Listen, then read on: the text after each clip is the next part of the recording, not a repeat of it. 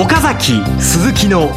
マーケットアナライズマンデー皆さんこんにちは櫻井彩子です。岡崎鈴木のマーケットアナライズマンデーをお送りします。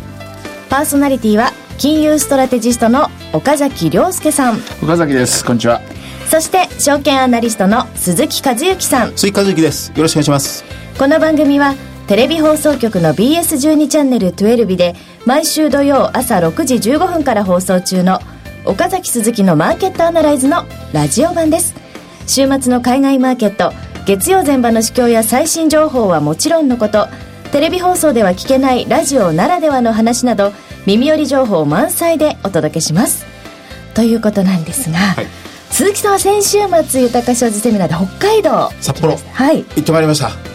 お天気は素晴らしく良くて、うん、えー、青空が少し広がってるという状況で、えー、セミナー会場には本当にたくさんの方にお越しいただきました、えー、入りきれなくてお席を増設したような状況になりました。すごいですねそりゃ、うん、えー、質問とかどんなのが出ましたか？難しかったですね。難しかった岡崎さんという方はどんな方なんですか？っていうご質問いただきまして、ね。えあの悪いことは言えないので素晴らしくいいことを、ね、皆さんにご説明してまいりました。はいということで盛り上がったようでよかったですけれども、はい、えまた中ほどで、他のセミナーのご紹介もしたいと思うのでチェックしていただければと思います。さあそれでは番組進めてまいりましょう。この番組は株三六五の豊か商事の提供でお送りします。今週のストラテジー。このコーナーでは今週の展望についてお話しいただきますえー、っと、まあ、ウクライナへの軍事介入っていうニュースが土日の間に入ってきて、はい、あれで全てぶち壊しになったって感じですよね。えー、とりあえず、頭スタート146ぐらいから来たんですけども、下144までテストしてと。だから、先々週とその前の安値、えー、最終ラインっていうのが一応、一応1万4000ってあるんですけども、その次の142、はい、そして144、この辺のところがですね、切り上がった最終ラインだと思うんですけども、えー、これをテストする1週間、えー、こんな感じになりましたね。先週の一番安いところは、先週月曜日に、えー、まあ、現物指数ですが、14,658円というのが先週の週足の安値。ここはもう切れましたよね。えー、今日前場で、えー、安値14,453円というところまであります、ね、その前の安値のところを、まあ、今テストしていると。そこのあたりを手探りでですね、えー、本当にこのあたりが緩んでないかっていうのを今テストしてる感じですね。一応、前場終了で146近くまで。14,565円。あ、なるほど、ね。現物指数ですね。うんうん、まあ、これテスト終了だったら一番簡単なパターンなんですけどね。はいあの、まあ、先週は、非常に、まあ、調整局面ということになりますが、うん、まあ、ソフトバンクが、うん、このね、まあ、LINE の株式を取得するかもしれないっていうのは火曜日わーっと買われて、うん、で、1日、まあ、日経平均が200円を超える上昇した以外は、ちびちびちびちび日経平均下げるような展開でありました。商いもどんどん細ってきていて、マーケットは徐々に疑心暗鬼のムードが強くなってきているという状況でありました。今週、どういうふうに見ていったら、えー、まあ、良いですかって。まあ、週明けからかなりきつい下げになってきてますけどね。先週の、だからおさらいなんですけど、どうしてちびちびいったかっていうとですね、動かなかったかっていうと、買いの値段っていうか、あの、買いの位置というのが変わらなかったんですよね。あんまり高いとこ買ってこなかったと。やっぱり144とかですね、145とかですね、このあたりに買いがあって、はい、で、結局そこの、おまあ、指値注文が中心で日本の個人投資家が一応今買い手なわけですけども、これが買い上がるような形にはならなかったと。うん、で、売り手の方も、かといってですね、ショートカバーを完全にするかというと、やっぱり1、1万5千の100円、200円ぐらいですかね。このあたりのところが最終的なですね、えー、踏み上げのポイントでしょうから、それを超えることはなかったので、うん、えー、ショートカバーの方もですね、えー、大きな力にはならなかったで、一進一退で、えー、身体極まったというのが週末だったですよね。今週、まあ、週明け、えー、現物株で、えー、朝方から、あまあ、2.5%、2%以上の下げというものが出てますが、まあ、今週もまだ、あ当然、調整局面が続くという見方でいいですか？そうでしょうね。これで、今週ももう一度やり直しと。うん、で、むしろボラティリティ28.29まで全場の段階で上がってますから、はい、これがまあ、先週25%台まで落ちてきたんでですね、あともう少しだったんですけどもね、うん、もう一回やり直しですね、今週ね。あのー、そもそも、まあ、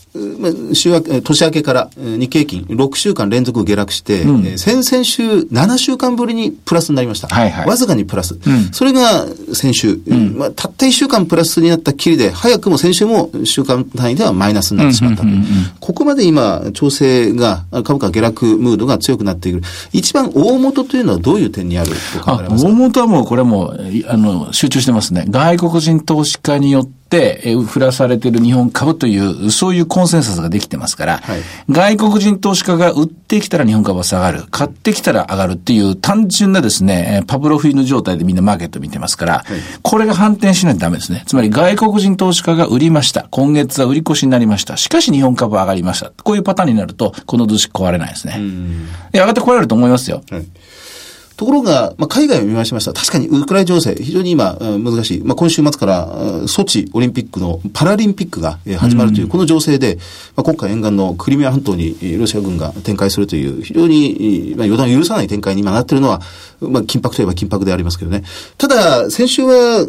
海外で、アメリカで SP500 がまた史上最高値を更新するそうなんですよ動きがありました。で、ロンドンでも FTSE100 指数が1999年以来の高値えーというのをつけるという、むしろあそうですか、1990年以来。ああ、そこ超えてきたんですか。99 99年以来。ああ、IT バブルの前のとこやってきたんですか。だから2000年代の高値は抜いてきたという状況なんあですねそれは朗報ですね。うん。そういう状況にあって、えー日本株だけが、えーなぜかこう大きく、まあ、いつも日本株の税財、えー弱さというものが際立ってしまうんですが、なんで日本株でこんな弱いんでしょうね。日本株っていうのはそもそもがあー先進国の中で最も流動性があって、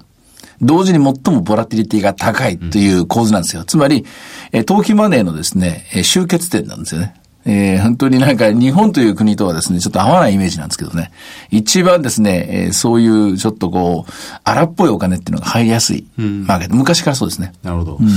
あの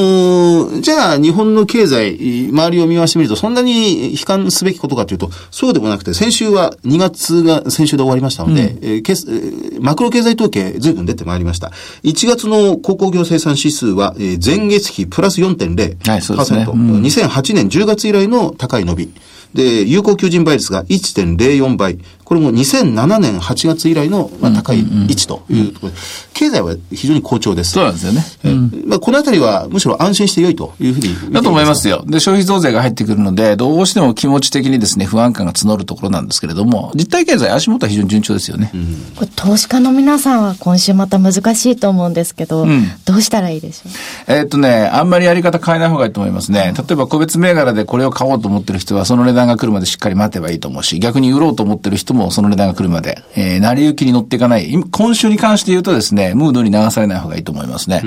で、やっぱり今週はですね、先週までの非常にですね、神経質なあー動きが続きましたけれども、あれをもう一回繰り返さざるを得ない。えー戻りはですね、今週の寄り付きから上のレベル、先週の高値のレベルっていうのはこれ待ち構えてると思いますからね、えーそこを乗り越えていくほど買いの材料が出てくる可能性は少ないんじゃないでしょうかね。で、週末金曜日は雇用統計ですからね。先週の高値は、その火曜日、えーソフトバンクがわーっと買われた時が、えー現物指数で1万5000飛び94円、というのが先週の高値えーではありますけどね。そうですね。うん。まあ、そのあたりということになりますか、まあ、そのあたり手前でしょうね。で、逆に今週は下値テストですね。えー果たして本当に1万4000円は岩盤なのか、その上の1万4200円も岩盤なのか。でもう一つ1万4400円、えーずっと2月の第1週からですね、切り上がってきた安値のレベル。これが果たして本物かどうかをテストする1週間となるほど。いう感じでしょうね。あのー前後してしまいますが、まあ一つ今気になっているのが、日本の長期金利の動きなんですけど、えーまあ、今日も長期金利低下しまして、10年ものうん国債がはい。0.57%。そうですね。えーで、先週0.58%で、昨年10月が目先の、まあで金金利のボトムだったんでね、それを下回ってきてる。で、去年の5月以来の、おまあ、長期金利の低さというものになってきています。まあ、株安、それから長期金利の低下というものが起こっていますが、これはどう解釈したらいいいや、ですか？単純な、だから、リスクオフの流れであって、大きなグローバルマネーがですね、えー何か株から債券に行ったとかですね、そういう流れではないと思いますよ。えー実際、為替も101円台ですよね、まだね。はいで、例えば104円高になってくるとか、もう全面的にですね、ね、もう何もかもがリスクオフだというならば SP500 は高値を超えてこないし、フェッツも高値を超えてこない。あるいはもっとスイスフランにお金が入ってもいいはずだしと。いろんなことを考えていくと、極めて日本だけ局地的なですね、戦いが行われていると。一方、あの、局地的なっていうのは、外国人投資家の一角が日本株を売り浴びせに入っていると。で、それに対して日本の個人投資家が迎え撃っていると。で、最終的に1月7000億、7400億だったっけな、最後の週大きな売り物が出て、外国人投資家がトータルで見たら1兆という数字になってましたけども、あのうち2000億以上はなんと ETF ですからね。ですから、中身をよく見ていくと、その何もかもがっていうか、その日本株から完全撤退するっていうパターンじゃないと思うんですよね。ある一角が動いてるんだと思いますね。あの、先週の特徴はもう、掘り下げていくといろんなもの見えてくるんですが、えー、業種、あるいは銘柄の二極文化というのが随分進んだようにも感じました。はい、えー、下がってるセクターはもう言うまでもなく不動産、うん、それから銀行、ノンバンク、さらに小売セクターがかなりきつく下げてきてます。一方で上がってるセクターは随分少ないんですが、あの、情報処理サービス、まあコンピューターソフトのところですね。それから建設株、建設機械、建設レンタル、建機レンタルなんかは非常に西尾レントールとか金本なんかも強い動きを出して、かなり物色が、エレクトロニクスがしっかりする。分かれてきてますね。単純に言ってやっぱり97年のですね、はい、あの、マーケット、をですね、えー、っと、原案として、はい、で、あの時と同じシナリオを書いてる向きがいると見た方がいいですよね。1997年。うん。えー、消費税が3%から5%に上がった年です。はい、橋本内閣の時ですね。はい、で、金融不安が起きて、で、ロシア危機が起きるっていう、あの構図の中で今動かそうと、あのシナリオ通りに、あれのまあ、要するにリメイクですかね。それを作っているグループがいると思いますね。うんあれをトレースしていくような動きを想定して想定して動いたり、動いてる人たちがいますね、これね。97年というのは、いい思い出は何もない年でしたけどね。そりゃそうでしょう。だってあそこは、発見銀行の破綻であるとか、山市の破綻であるとか、そうですね、えー、97、8ですからね、はい、で、その前にアジア通貨危機ということで、えー、だからそれを一個一個はめていくと、今のやろうとしてる連中のですね、動きが見えますよね。だけど、それに対しては極めて小粒ですけどね、こうなの、今の動きというのはね。景気は随分良い。足元良いのに、うん、あの時の、もう景気のど、もう、ど、ど、まあ、絶不調という時でしたよね、97年は。だから株下げていくとまた景気も故障するでしょ？そうすると、売ってる向きっていうのは空見てごらん。あの時の再来だろっていうことで。えそうやってあのマスメディアって動いていきますから、日経平均株価っていうのはそれを引っ張っていく、世論操作する力を持ってますからね。えー、まあ、そうこうするうちに、まあ、3月が始まりました。うんうん、で、今月1ヶ月を終えると、4月から消費税が本当に引き上がるという状況に来ています。この1ヶ月っていうのは結構、そうすると、マインド的にしんどい3月ということになるんでしょうか？なんですけれども、もう一回繰り返しになりますけども、この間の1万4000円、1万4200円とか400円、ここのラインっていうのが守ってるのは日本の投資家だってとこですよね。で、これが守れたら、今言いましたこの97年型シナリオっていうのは、あえなくひっくり返ると思いますよ。個人投資家のパワーと。それから見れるかどうかでしょうね。見たいです。下で試しの週、月ということでしょうかね。はい。はい、さあ、では前場の指標なんですが、チェックするものありますか、はい、まあ、ボラティリティ28.29、プラス2.36ポイント。うん、9%上がってますね。それから、えー、リートは先週非常に堅調だったんですが、全部は若干マイナスです。うん、リート指数はマイナス0.8%、えー、まあしっかりしているということになりますね。はい。では、株365ですが。はい。えー、14,573円です。570円3円買いで、えー、597円やりですね。うん、意外と今度月曜日で全部出尽くしたとしたら、今週やりやすいかもしれないですね。はい。いろいろ展望していただきました。今週末には、えー、土曜朝6時15分から BS12 チャンネル12日で放送の岡崎鈴木のマーケットアナライズもぜひご覧ください。また、Facebook でも随時分析、レポートしています。以上、今週のストラテジーでした。岡崎鈴木のマーケットアナライズマンデー。それではここで株365の豊商事からセミナー情報です。岡崎さんがご登壇されるセミナーがあります。豊商事資産運用セミナー in 大阪。日程は3月15日土曜日、13時会場、13時30分開演です。会場は地下鉄御堂筋線本町駅徒歩2分、式房ホール7階大ホールです。お申し込み連絡先は豊か商事大阪支店。フリーコール0120-441-377。0120-441-377です。受付時間は同日祝日を除く9時から20時。セミナータイトルは異次元の金融政策と株式市場ということなんですが、岡崎さん、この難しいところでどんなお話に？なりますか？痛いんですよね。これもう、あの、この質問されるなと思ってですね、今日みちみち考えてきたんですけど、しまったな、いい答えないなと思いながら、まあ、普通の答えなんですけども、雇用統計があって、スペシャルコーテーションがあって、そして鈴木さんのおっしゃったように、いよいよ来月から、えー、消費税増税ということなんで、えー、こういうですね、いくつかの新しい条件を加えながら展望するわけなんで、ある程度ですね、家庭というのは、あの、前提ですよね。何種類か出てくると思うんですけど、まあ、いくつもいつも言ってたら、もうこれまた普通のセミナーになっちゃうんで、まあ、まあ、二つぐらいに絞り込んで、まあ、A パターン、B パターンぐらいかな、みたいなですね、そういう戦略でですね、臨むかなと思ってます。はい、でも、なんか今いろいろ心配されてる投資家の方も多いと思うんですが、多分岡崎さんの話って元気出ますよね。そうですね。うん。いやいや、そそんなこと言われちゃうとですね、私だって元気のない時はあるんですからね、本当にね。いや、でもぜひ聞きに来ていただいて、一緒に戦略を立てていただければというふうに思います。はい、大阪の皆さん、はい、ぜひご応募してください。ということで、こちらまでが、えー、株365豊か商事からセミナー情報です。え続いては、岡崎さんから有料セミナーの情報があります。シグマインベストメントスクール主催による有料セミナーということで、タイトルはインプライドボラティリティから導かれる新たな株式投資。株三六五を使った週間戦略の立て方ということで、実施日時が3月21日金曜日、13時から16時の3時間となっています。会場は東京茅場町のシグマベースキャピタルのセミナールームです。こちらのセミナーは有料となっております。ご注意ください。料金の詳細はシグマインベストメントスクールでホームページを検索し、内容をご確認の上ご応募いただければと思います。ということで、3月21日とうとう、うん、はい。これあの、難しいと言いますかね、いつもいつも難しい難しいって言ってますけども、あの、根気とかですね、集中力が必要なんで、その、特別特段ですね、難しい金融工学を使う、そんなんじゃないんですね。ただですね、やっぱり3時間ぐらいかかるんでですね、エクセルを使うので、そのあたりのところの経験者がまず、出ないとちょっとわかんないかなっていうんです。ちなみに、この週間戦略で言うとですね、今週寄り付きから売りなんですよね。ああ。それがどうしてかということが、ここのセミナーで、わかるわけですね。心、心痛いんですよ、私。はい、ということで、あの、ここ、このセミナーですね、初心者向けではなく、初回の方向けの、ね、はい、セミナーとなっております。また、リピーターの方向けのセミナーもご用意しておりますので、ぜひホームページご確認ください。また、定員になり次第受付終了させていただきますので、合わせてご了承ください。セミナーにご興味のある方は、シグマインベストメントスクールで検索お願いします。さあ、そして、してえ、毎週土曜6時15分から BS12 チャンネル12ビで放送中の岡崎鈴木のマーケットアナライズから、ウェブのセミナー情報です。は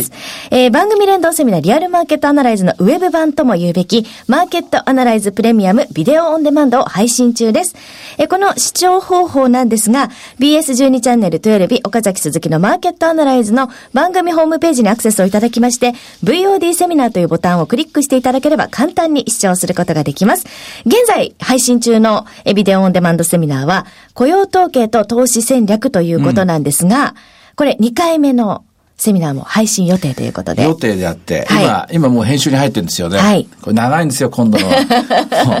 ですね。すごい長いですよ。すごい長いんだけど、言っちゃっていいんですかね、タイトルとかそういうのこれは、おそらく、ここだけの話ですここだけの話 一応ね、ズバリあれなんですよ、最低取引っていうものを、最低取引とですね、オプション戦略なんですけども、はいそんな1時間でね、そこらで分かるわけないんですよ。普通新人が入ってきてですよ、すっごい優秀な、あの、理系のやつが入ってきてですね、まあ2、3年かかって、でそれでもバカだバカだって言われてですね、言われる、分かんないのかこんなことだって言いながら、ね、こうややっている話を1時間に凝縮して、えー、あの伝えるということなんで、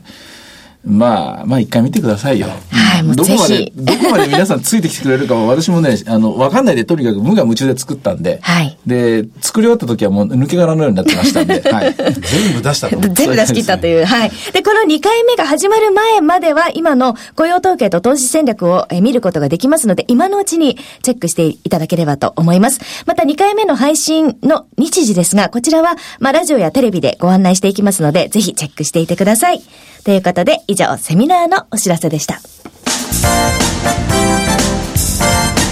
ォローアップアナライズこのコーナーでは先週放送の BS12 チャンネル12日、岡崎鈴木のマーケットアナライズについてお二人にレビューしてもらいます。はい。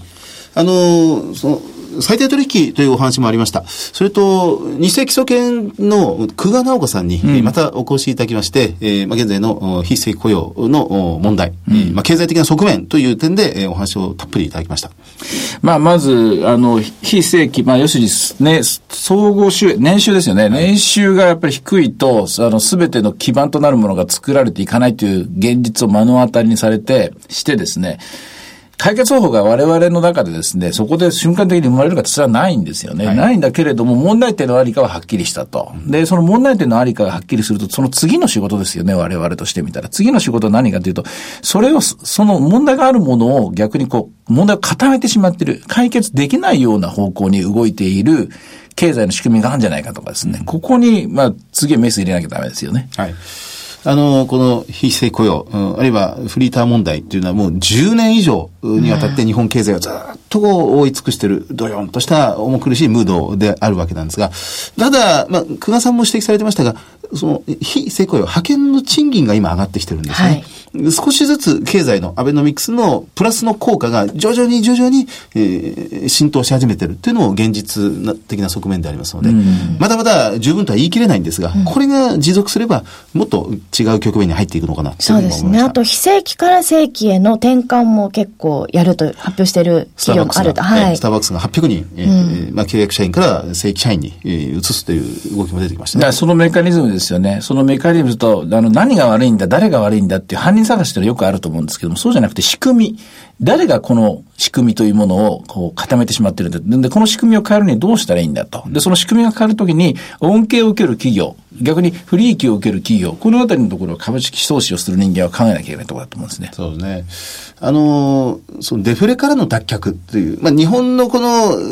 低賃金というんでしょうか、はい、物の価格が下がり続けるときにコスト競争でずっとこう、アジア諸国とやってきたわけですが、そのあまりにも極端なところまで値段が下がりすぎてしまった。しかし今、そのデフレからの物価が少し上がってるのは、むしろこれはやっぱり朗報と考えるべきなんでしょうね。そうですね。結婚できるというか、し、しようと思う意識が高まるのも300万からということで。はい。月25万。ハードル高いんですけどね。高いですね。でも、まあ、そこが見えたということは大きいと思いますよね。うん、そうですよね、はい、そして、本当の景気回復はそこからって久我さんもおっしゃってましたね。そうですね。そうすれば、プラスの歯車がもっともっと回っていけば、こう、結婚して、えー、まあ、家庭を構えて、お子さんを育てるという動きになっていくでしょうし、子供なんてもうとてもモテやしないというふうに思っていた若い人たちが、ね、ちゃんと子供を育てて、えー、もう世の中に、まあ、貢献しようってんではありませんが、やっぱりプラスの夢を、描いていくということができる世の中になってあとは株の投資もある程度やっぱり余剰資金がないとやろうっていうふうにならないですからね。全くそうですね。まず貯蓄なんですよ。企業で言えば内流法だし、国内で言えば資本蓄積、一国で言えば。で、一つ一つの家計で言えば貯蓄っていうのがやっぱり必要で、貯蓄するための収入っていうのがある程度やっぱり必要なんですよね。はい。その辺もね、ぜひ、えー、見ていきたいと思いますが、では、えー、今週の注目ポイントですね。ズバリ雇用統計ですね。これはまあ雇用統計の前の前哨戦 ADP の雇用統計が水曜日にありますから、このあたりから、少しずつマーケット織り込み始めると思います。あとは全人代ですか。これは、ちょっと深打ち率高いですよね。まあ、中国の全人代、まあ、花粉症の方はこの季節、いつも花粉症と全人代が 私の中ではリンクしてしまってるんですが、ああ、春が来たなと。まあ、中国、プラスの方向で働いてが大きなリスクを少し減らしてほしいですね。はい。岡崎鈴木のマーケットアナライズマンデー、そろそろお別れの時間です。ここまでのお話は？岡崎亮介と鈴木和之そして櫻井彩子でお送りしましたそれでは今日はこの辺で失礼いたします。さようなら。この番組は株三六五の豊か商事の提供でお送りしました。